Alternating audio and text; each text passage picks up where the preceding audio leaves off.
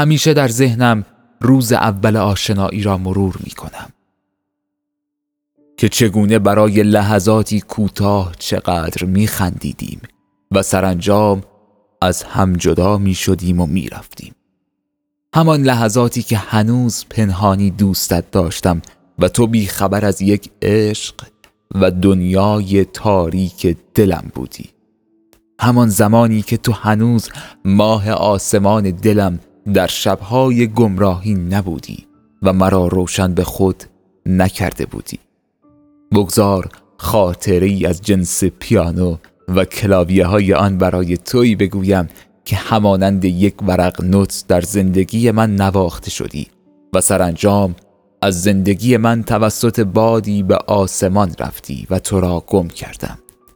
اگر همان عصر را در ذهن خود بیاوری که چگونه با شور و ذوق در حال رساندن من به ماهی‌های حوضتان بودی، در طی مسیر پس از گذشتن درب ورودی برخوردی داشتیم با قاصدکی که تو با آن دستان زیبایت از زمین برداشتی یا آرزو کردی و فرستادی به آسمان‌ها، ولی دوباره در همان لحظه به زمین برگشت و من مجدد آن را برداشتم و آرزویی کردم به زیبایی چشمانت که مرا می نگریست و هوس بوسیدن گونه های سرخ تو را در سرم پرورش داده بود.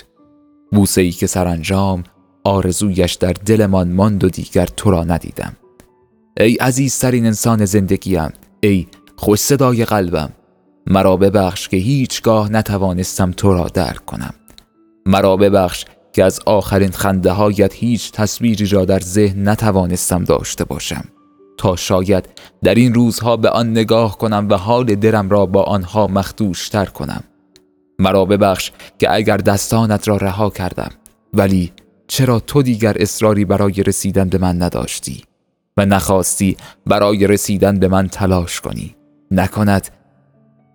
نکند من دوچار به عشقی یک طرفه شده بودم که سرانجام به دره آرزوهایم افتادم و دیگر خبری از من نشد و تو هم مرا به ورطه فراموشی سپردی.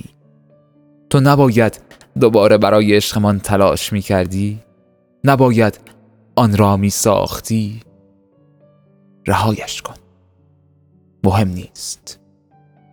مهم این است که اکنون در حال نوشتن برای تو هستم و نمیدانم در کنار چه کسی در حال دلبری با آن صدای زیبایت هستی و من هم در دوری و دلتنگی عمیق خودم برای خودم صداهایی را که دارم را مجدد گوش می کنم تا شاید دوباره تو را بتوانم تصور کنم برای لحظه‌ای که در مقابل من قرار گرفتی و با من حرف می زنی یا از عشق می گویی.